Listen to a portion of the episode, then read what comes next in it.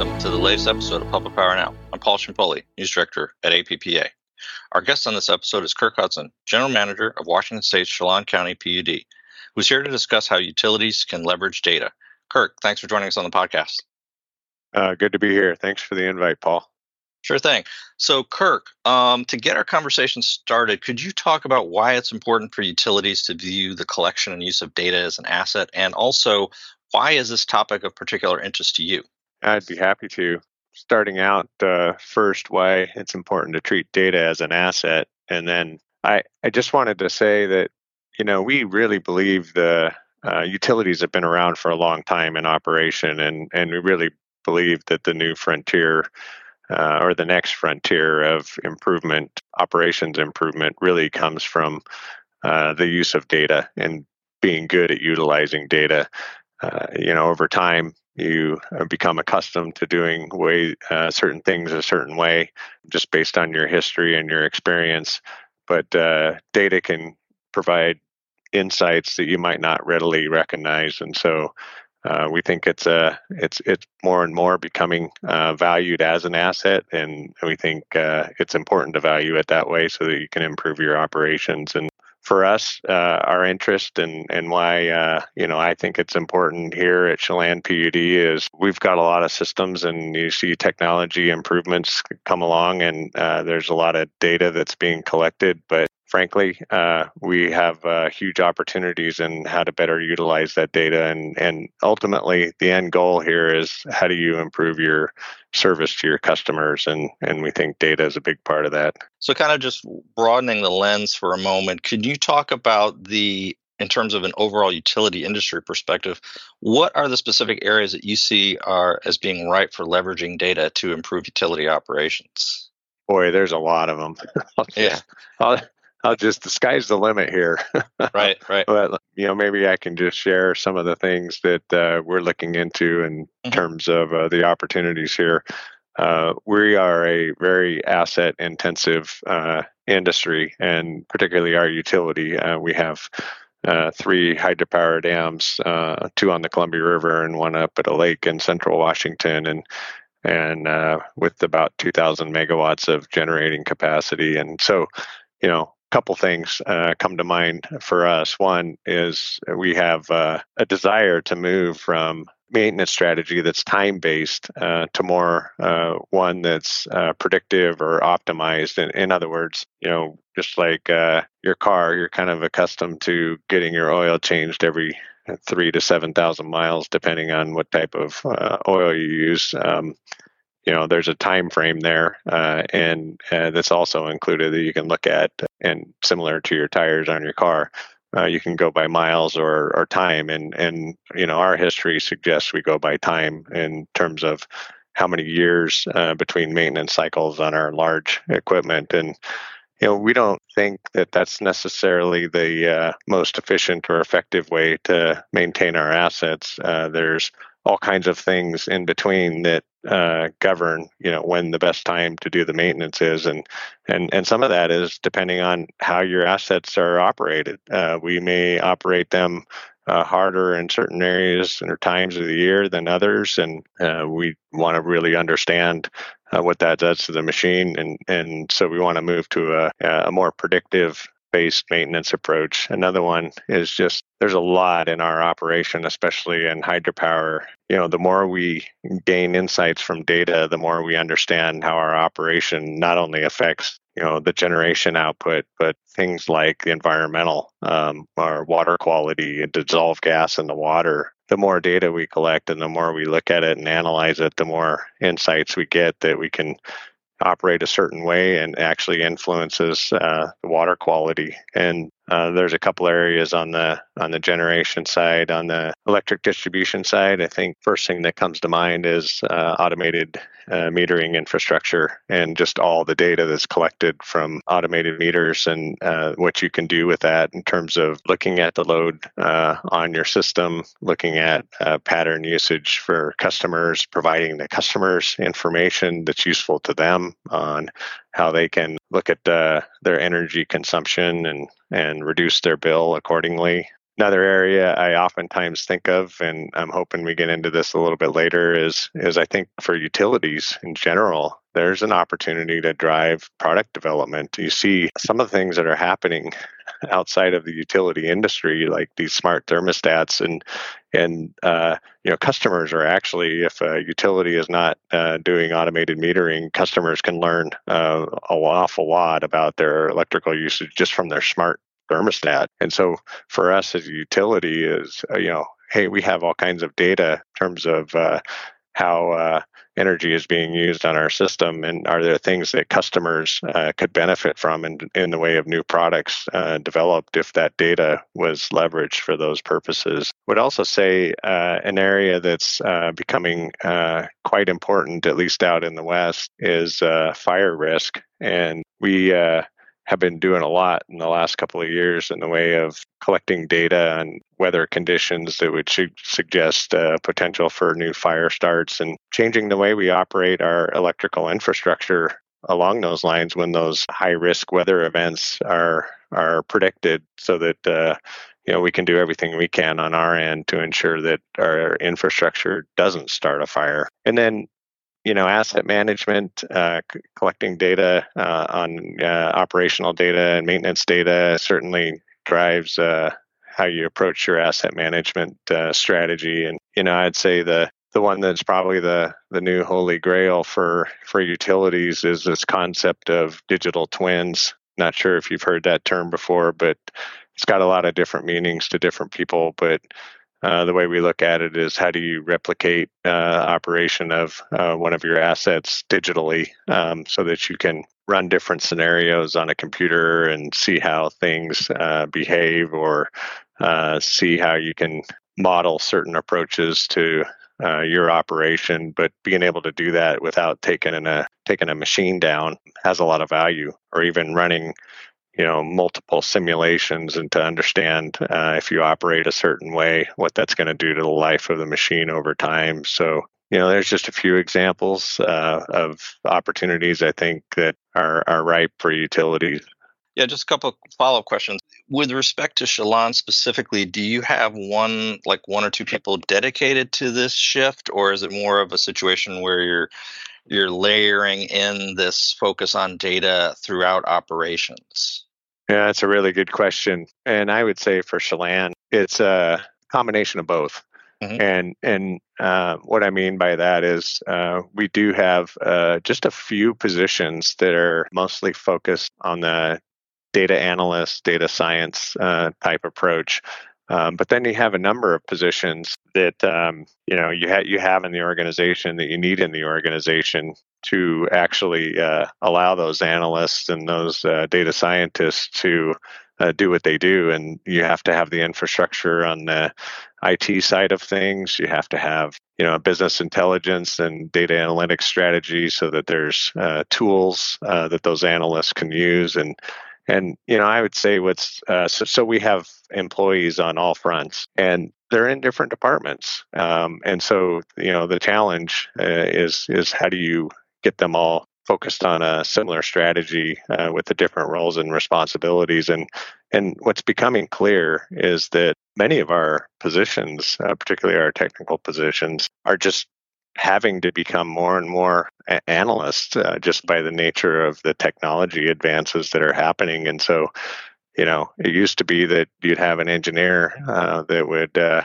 you know, ask for some data to be downloaded, and so they could do some crunching on an Excel spreadsheet or something like that. It's now, uh, you know, the engineers are becoming more proficient in uh, some of these advanced tools and the use of data to do their business day in and day out. And, and we're seeing that more and more across our entire organization as uh, employees are having to develop that skill set uh, and to be able to use data on a regular basis. And so it's, it's kind of a combination of those things. Just to use a baseball analogy, if I could. So just to trying to get a better sense in terms of where Chelan is right now in terms of um, leveraging data throughout its operations? I mean, would you say you're like in the fourth inning, third inning? I mean, how close are you guys to kind of taking things to really, the, really dramatically the next level?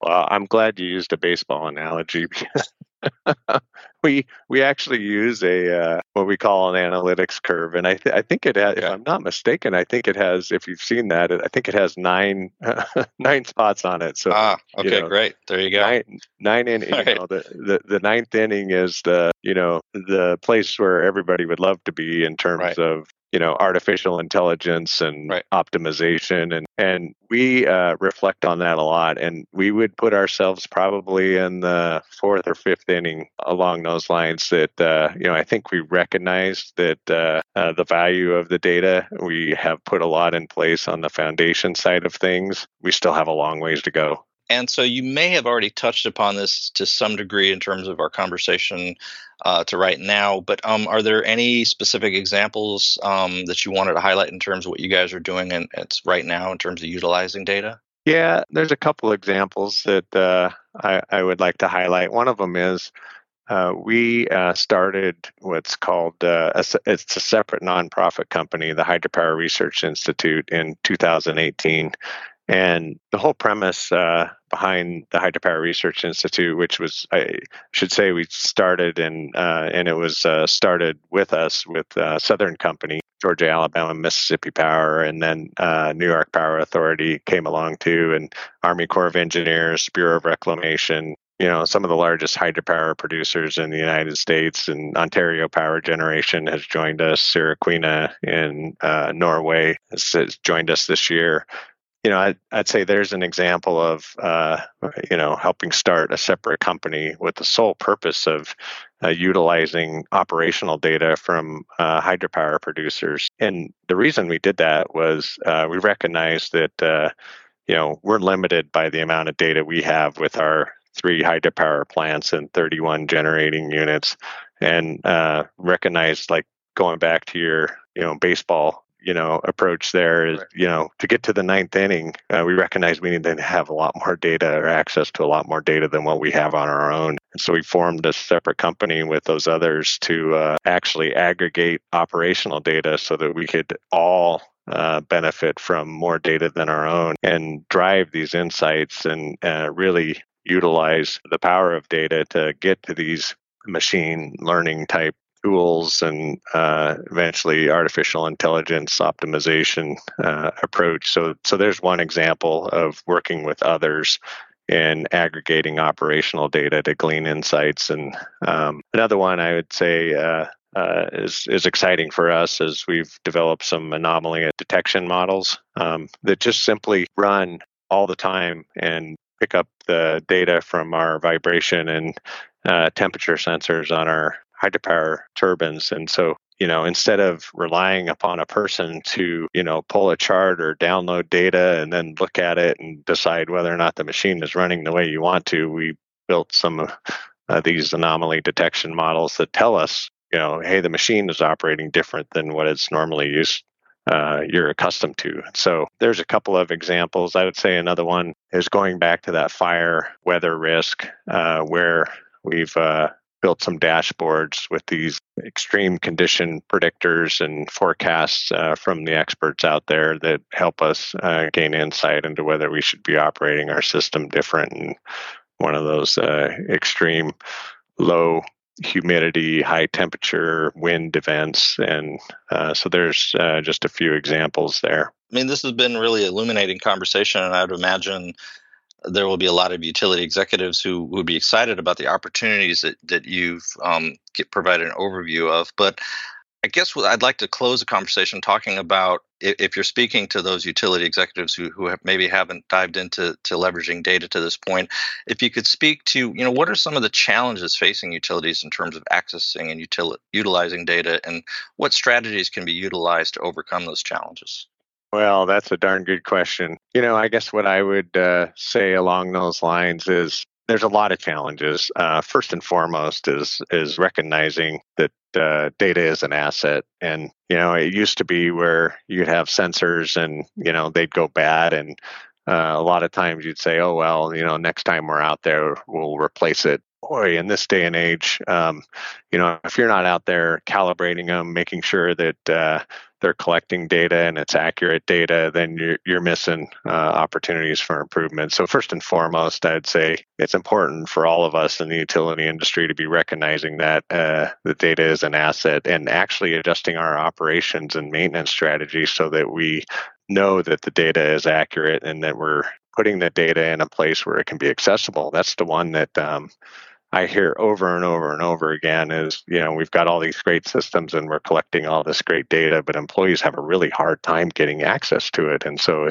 it's it's difficult then to to glean the insights if your employees can't get access to it. So, you know, there's one that I would say, you know, tone at the top makes a big difference in making sure that the data is in a spot where employees can access it. They don't have to go through somebody to get it, and because that just takes time, takes uh, multiple people, and uh, you lose uh, efficiency uh, having to go through multiple layers to get access.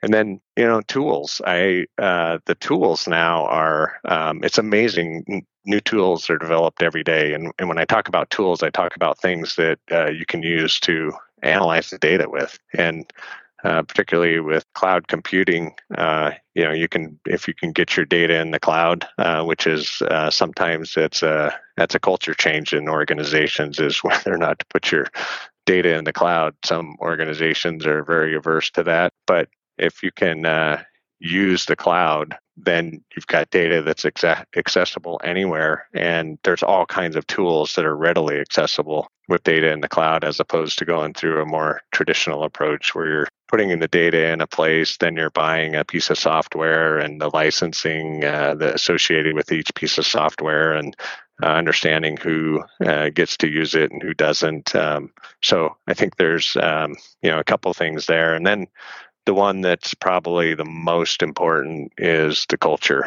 And, you know, we think this is the uh, exponent factor, if you will. It's it's the most important thing. You can have all the data in the world, and you can have all the tools in the world, and but uh, if if you don't have a culture that's really set up for how to use that data, how to uh, be more data driven in your organization and and collaborative and uh, a learning type organization where uh, you're recognizing the value of it and putting things in place so that it can be used to to improve your operation then it's all for naught really. If it doesn't if it doesn't change the way you operate then uh, that's great. You just have a lot of neat things out there with data and a lot of neat tools but if it doesn't change your operation you don't have a culture that's focused on changing your operation improving your operation then it's it's just all for naught. So I, I really do think it's uh, the tone at the top uh, makes a big difference if that's where you want your organization to be. Uh, uh the people on the top of the organization uh, need to drive and support that development. I guess a follow up question. I mean, eh, you know, Chelan is obviously you know in terms of the size of the utility it's on the on the larger side so what if you're what if you're a smaller utility who may feel like well gee i may not have the budget to, to pursue this as a as a as a strategy i mean i would imagine the universe of, of leveraging data is such that while they may not be able to do as many things as perhaps Chelan or another larger public utility may be able to do, that that's not to say that they shouldn't at least investigate and explore um, some ways in which to leverage data, right?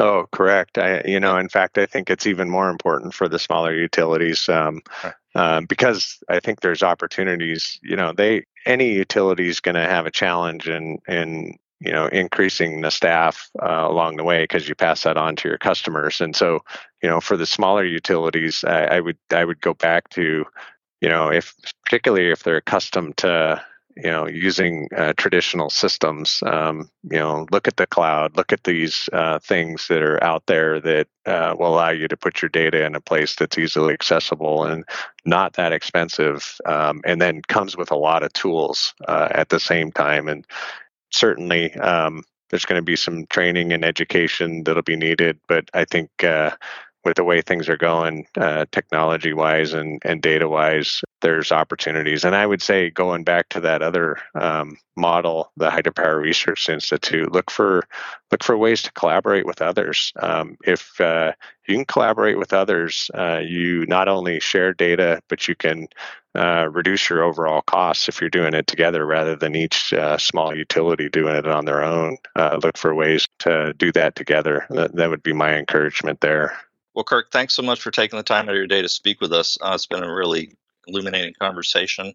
And I would love to have you back at some point next year to, to maybe revisit some of the topics we discussed today. But obviously, there's a lot else going on at Chelan, so love to explore those those with you as well. Well, thanks for the invitation, Paul, and just really appreciated uh, the opportunity to speak with you. Sure thing, Kirk. Thanks for listening to this episode of Public Power Now. We're encouraging listeners of the podcast to take a few minutes to complete APPA's new reader survey, which seeks feedback on this podcast as well as other APPA news offerings. Go to publicpower.org slash reader survey. I'm Paul Ciampoli. We'll be back soon with more from the world of public power.